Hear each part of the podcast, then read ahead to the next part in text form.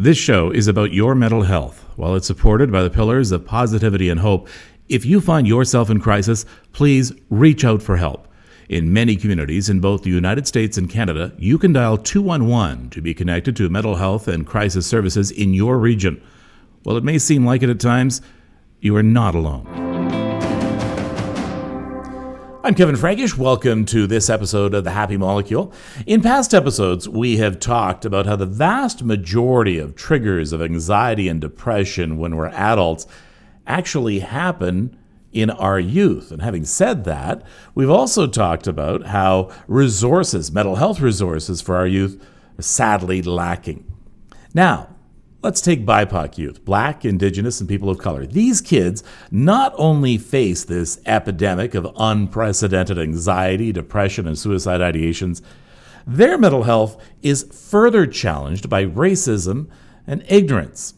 A new program called You Thrive has been created at St. Joseph's Healthcare in Hamilton. The idea is to have clinicians and therapists visit schools, mosques, and cultural centers, providing mental health care tailored for youth who are BIPOC.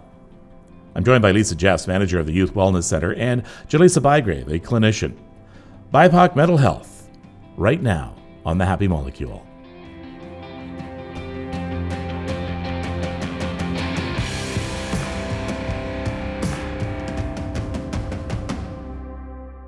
Well, hello, Lisa. Hello, Jaleesa. Welcome to this episode.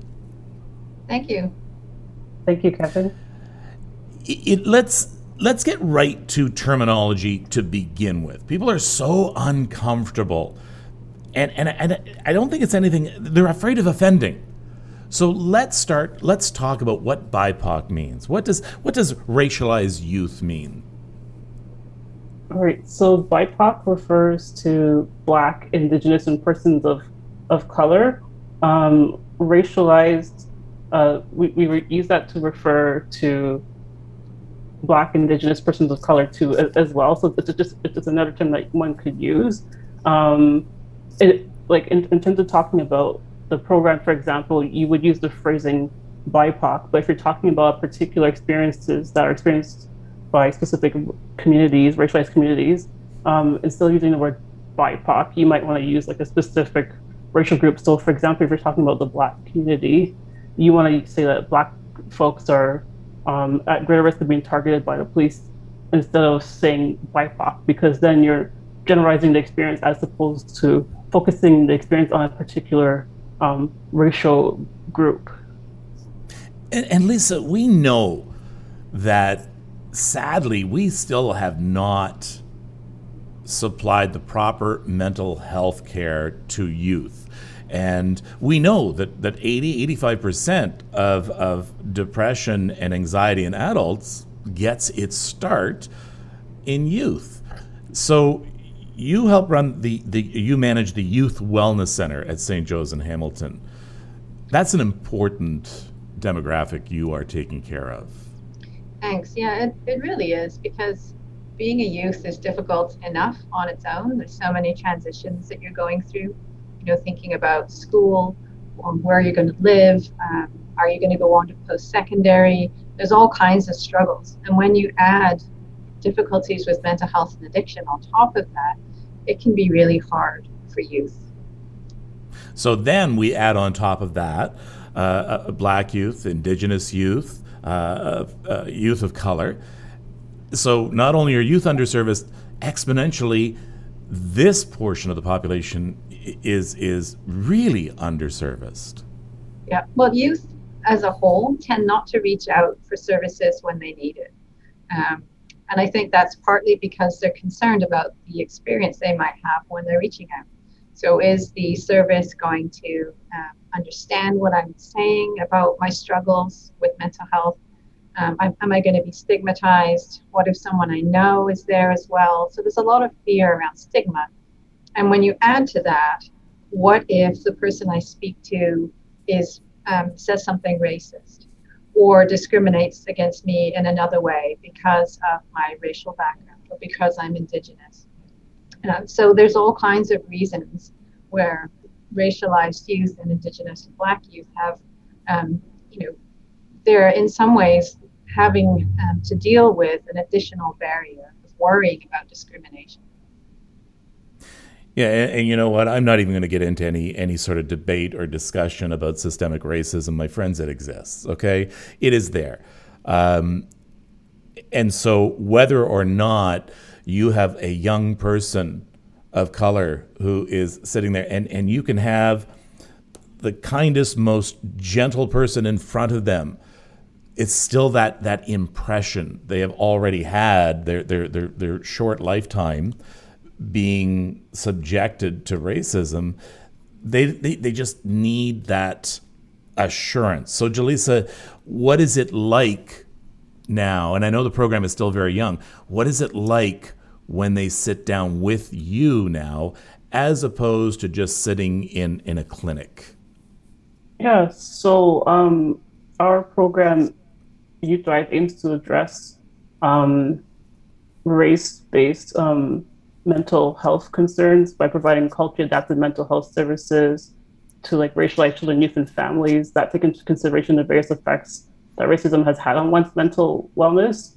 Um, so when I'm sitting down with a young person, for example, um, it's a space for them to talk very openly and transparently about their experiences of racial trauma and how it's affected them in different facets of life, like school or or work or, or in their social settings, for instance, and helping them process those events and helping them understand that those events that, that have happened, that have transpired, is not their their fault, but is more indicative of systemic racism and how effective it is in terms of um, influencing and shaping their mental wellness and their perception of self as a whole. So that's the um, focus of my work is to helping them make that connection so then they can get to a space where they see themselves differently than, than when they did when they first sat down with me for our initial session. And talk about just in time for our Indigenous youth. Um, you know, with the residential school uh, story blowing up and, in fact, worsening even as we speak, there there has to be a need for this for Indigenous youth. Yeah, there completely is. Um, we have an Indigenous youth wellness worker on the team. Her name's Adrian. She's fabulous. Um, and we also have a partnership through her employer, the Hamilton Regional Indian Center, as well as Dedwada Desne, which is the Aboriginal Health Center in Hamilton. And they've been um, guiding us from the beginning about what we need to do to better support Indigenous youth and a lot of that has to do with reclaiming culture and heritage and traditional practices around mental health and addictions. So, focuses that are less about Western approaches and more about Indigenous approaches that perhaps uh, people don't know about and certainly aren't always embraced by a more medical or Western approach. This must be something that's very difficult for you, and, and that is these approaches because you're not just having a, you know a CBT approach or, or something like that. You have to consider the culture, and it's not just one culture. You could be dealing with the culture of, of uh, an indigenous group, but then within the indigenous group, there are there are different cultures there as well. When we talk about Black youth, there are different cultures within that demographic as well. How difficult is it? To make sure that, that you are tailoring that session to that particular youth? So when I'm working, because a lot of the youth that I'm working with right now are from different backgrounds and and, and um, identities, and in my work, I feel that what has been helpful for me was taking a step back and listening to their experiencing experiences and um, taking the time to fully understand their story, their narrative, and not making as- assumptions or, or jumping in and trying to provide advice from the onset. Because um, even though we both have experienced um, racism by extension of being racialized bodies, it doesn't mean that I fully know or understand your context because it's different from my own context. So in those instances, it's important for me to just um, take an active listening approach and then validate their experiences, their sentiments, and um, from from there um, provide support. And and and the feedback that I've been getting from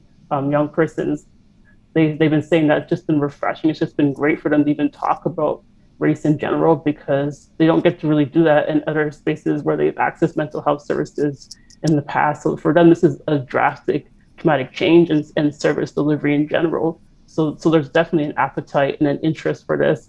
And and I think just the approach of just just listening and in being present for them, I think has made a world of a difference in my interventions with young persons that are racialized to date. What else are you hearing? What, what are you hearing from the the different groups of youth? Uh, are you hearing a lot of anger? Are you hearing a lot of uh, fright, uh, confusion? Uh, what what are you hearing?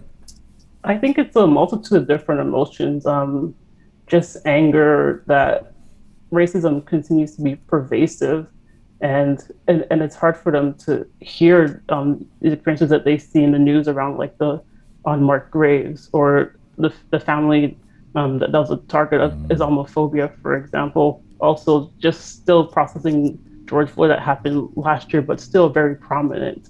Um, so some anger and frustration around why it still exists, like why is racism still a, a factor? And then also the anger turns into fear because they're fearful because that hey, this could be me. I, I could be in the news um, next week being a target of a different mm. form of racism and, and then also too just sadness and despair that um, people in, in, their own communities are being hurt, are being impacted, are being targeted, um, all in the, in the, name of racism. It's, it's, it's something that makes them feel feel sad because because they feel they might feel hopeless. They might feel like, okay, like when will this end? When will it get better?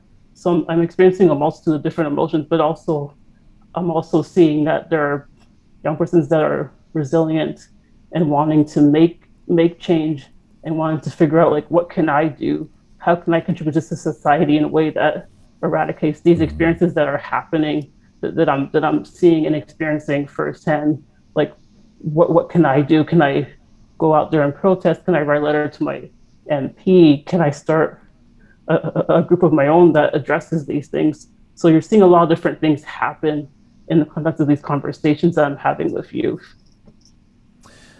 Lisa, how do you, I don't want to say separate, um, how do you deal with uh, the, the concerns of a youth who feels, you know, they have, they have been the target of racism, but at the same time, they're dealing with the same troubles as, as youth around the world school, friends, social media, uh, you know, depression, anxiety, uh, suicide ideations.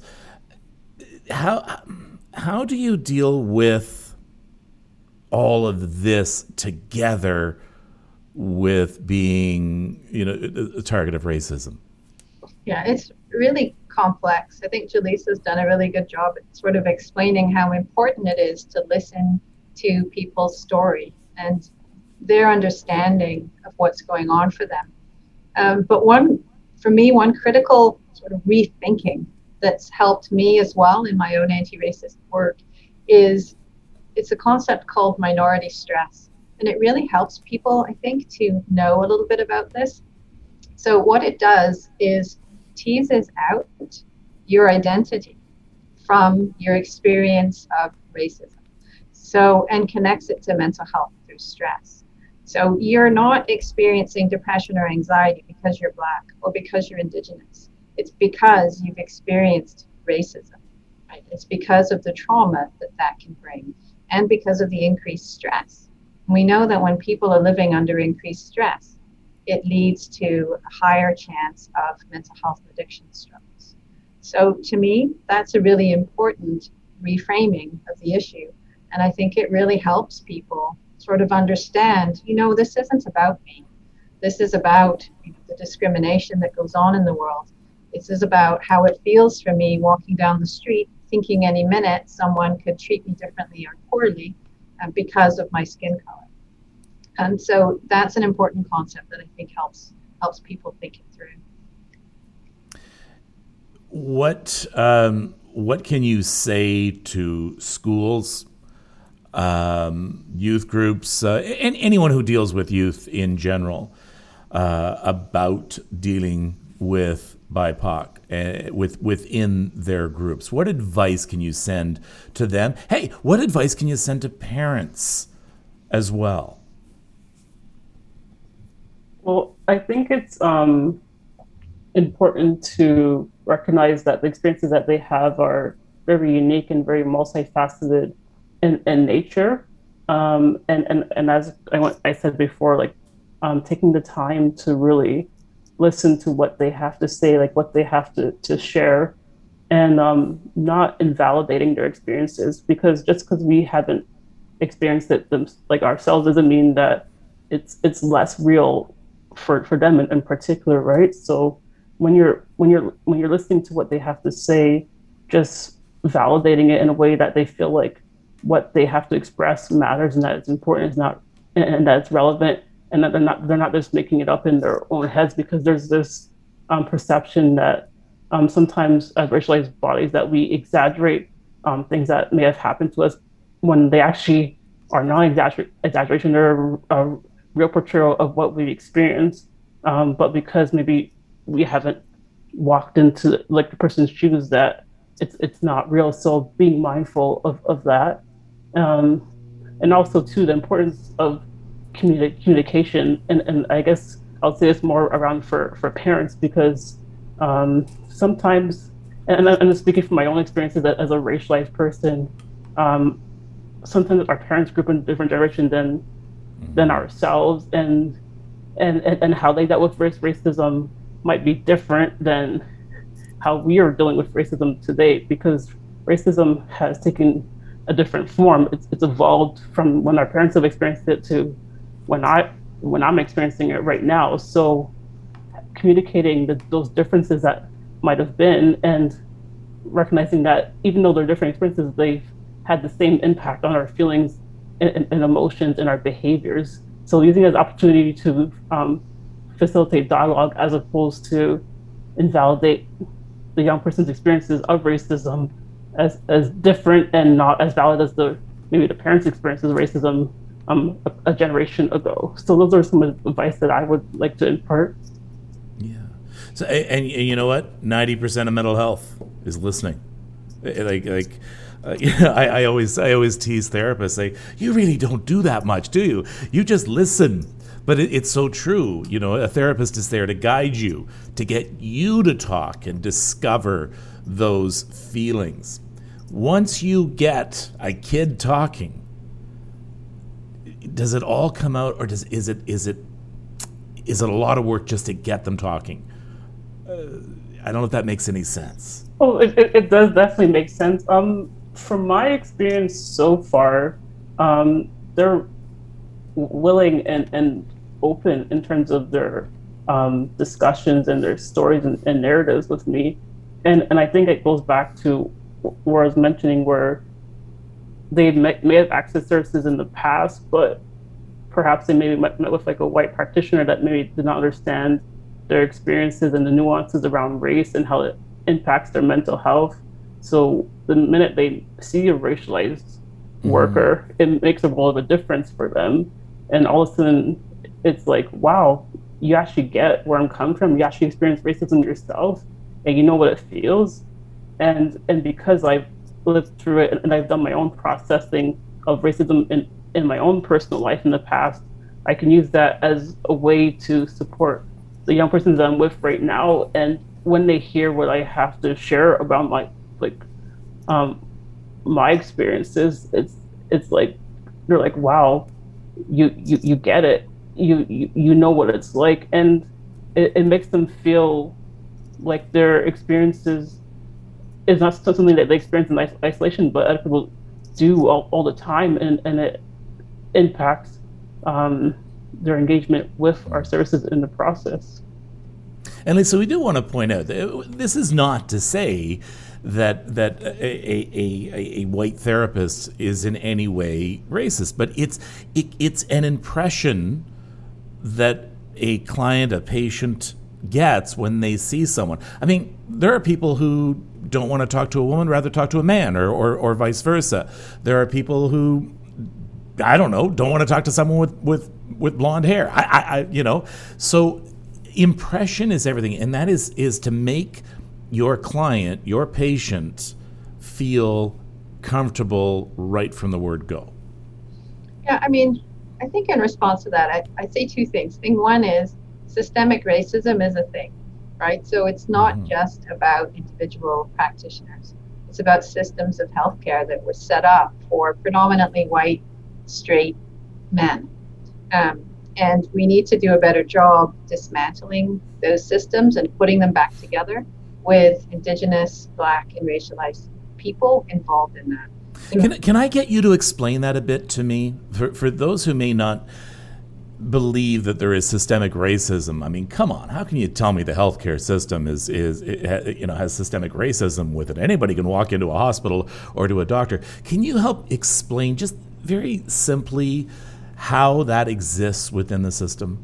Sure. Um, I mean, there are so many tragic examples I can think of, like the Indigenous person who died in a Quebec hospital because she wasn't believed.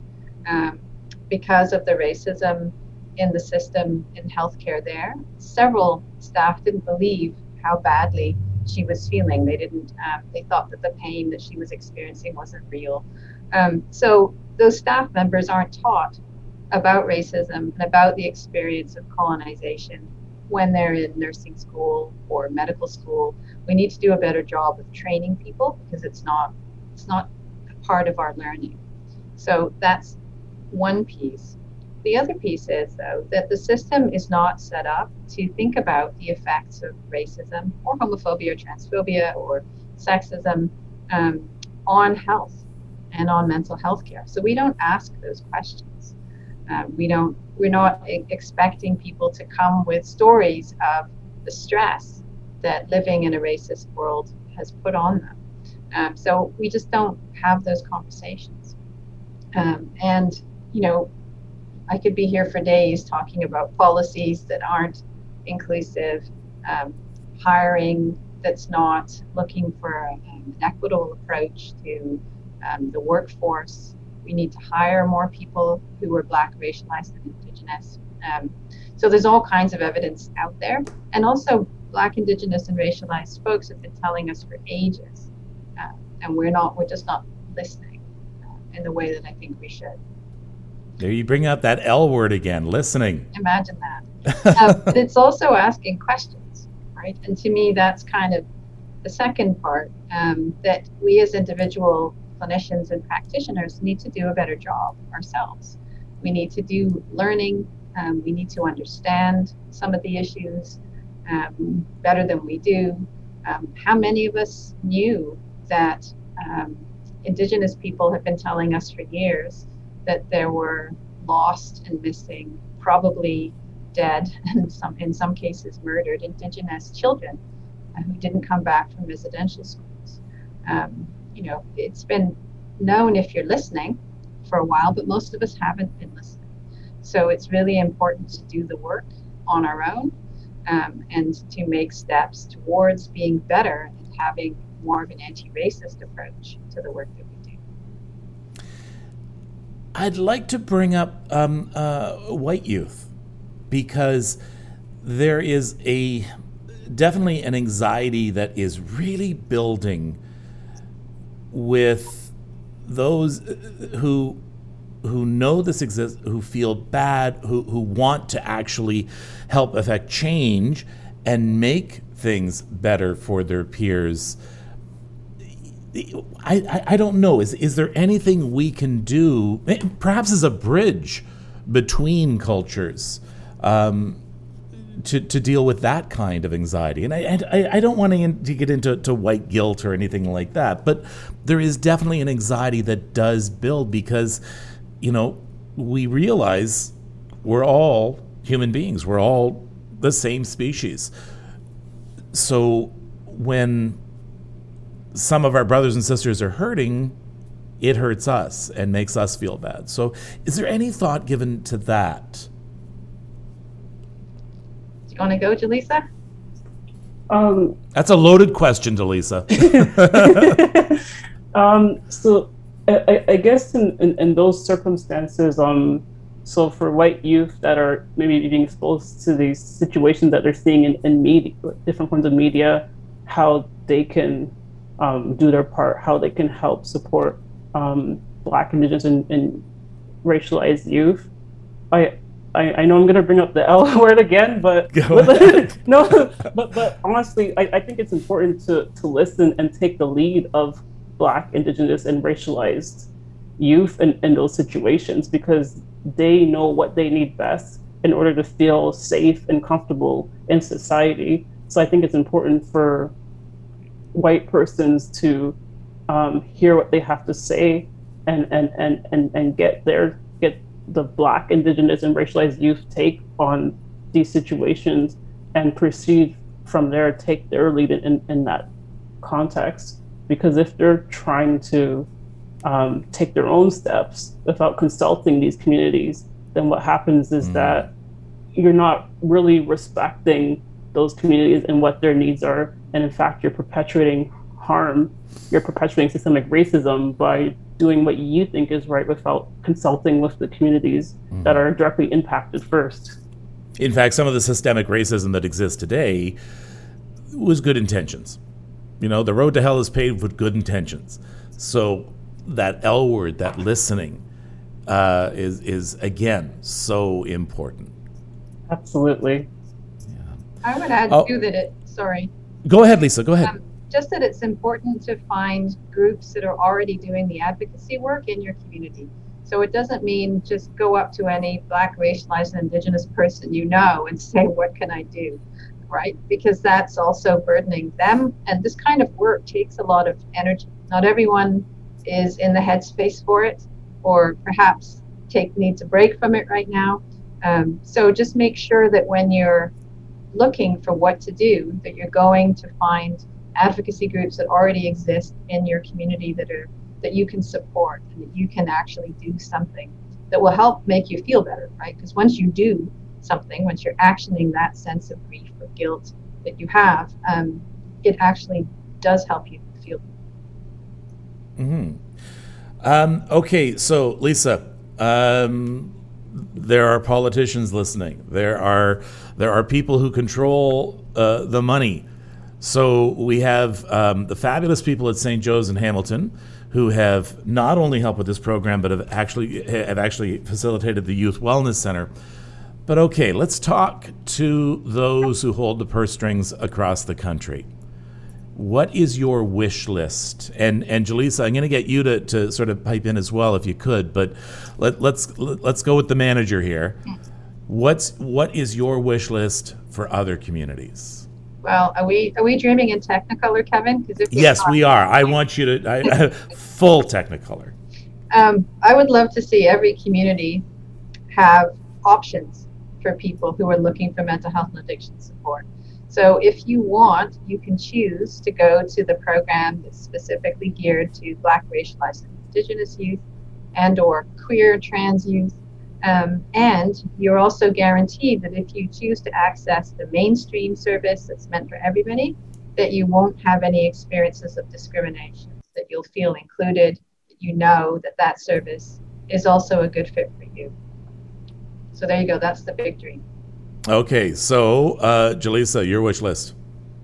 Well, I'm hoping that over time um, that this program can grow and expand because um, right now we're a mighty small team of, of four practitioners, um, two mental health workers, including myself included, and then we also have a peer support worker and an indigenous wellness worker. But hope I'm hoping that over time we get more funding and resources to expand our team, because I think that as the program grows, there's going to be a lot more clients that access our programs through individual, group, and workshop contexts and I see so much potential for what this program can do for Black, Indigenous, and racialized youth. So being able to get the resources to grow the program and have more have more workers on the team, I think it would be great, and it would definitely um, expand our, our reach and impact. So that's my hope. I hope I'm not overstepping here, but I would encourage anybody who really wants to see this in their community. Get it, it was I got in touch with St. Joe's. There's there's a media contact person. There's there's a communications people. They will put you in touch with Lisa and Jaleesa and all the workers there. I hope that's okay. Uh, and, and and let's have a discussion, but let's do it right. Let's not just go in a direction we think is right. I think right now the Youth Wellness Center at St. Joe's, um, you've had your rights and your wrongs, and you've experimented, and and and and some things work, some things don't work. So you've had a chance to hone this down. So I think it's best to to maybe start with talking with the professionals. What should you do? What shouldn't you do? For sure. Um, to me, the most important piece is to involve the population that you want to serve from the beginning. So we spoke to um, Black Student Council at a local high school. We spoke to a youth center here in Hamilton called The Space, that's a brilliant leader in youth led services, um, and lots of other people about what was missing, what the needs were. And we have continued to have Black, Indigenous, and racialized youth as part of our planning, equal partners in planning the services. So that to me is critical. Have to include people. There's a, a saying you might have heard of um, nothing about us without us. Mm-hmm. It's critically important. It's important. And that L word, the L word, my friends, listening. Uh, I want to wish you all the luck. I think what you're doing is such an incredibly right step in the right direction. Uh, I, I would love to see the program expand and grow. Uh, I would like to see the federal health ministry uh, get on board with this as well, uh, because the solutions are going to come, as you say, from the community. They're going to come from the from the individual racialized communities, but they're also going to come from the community at large because, you know, united we stand.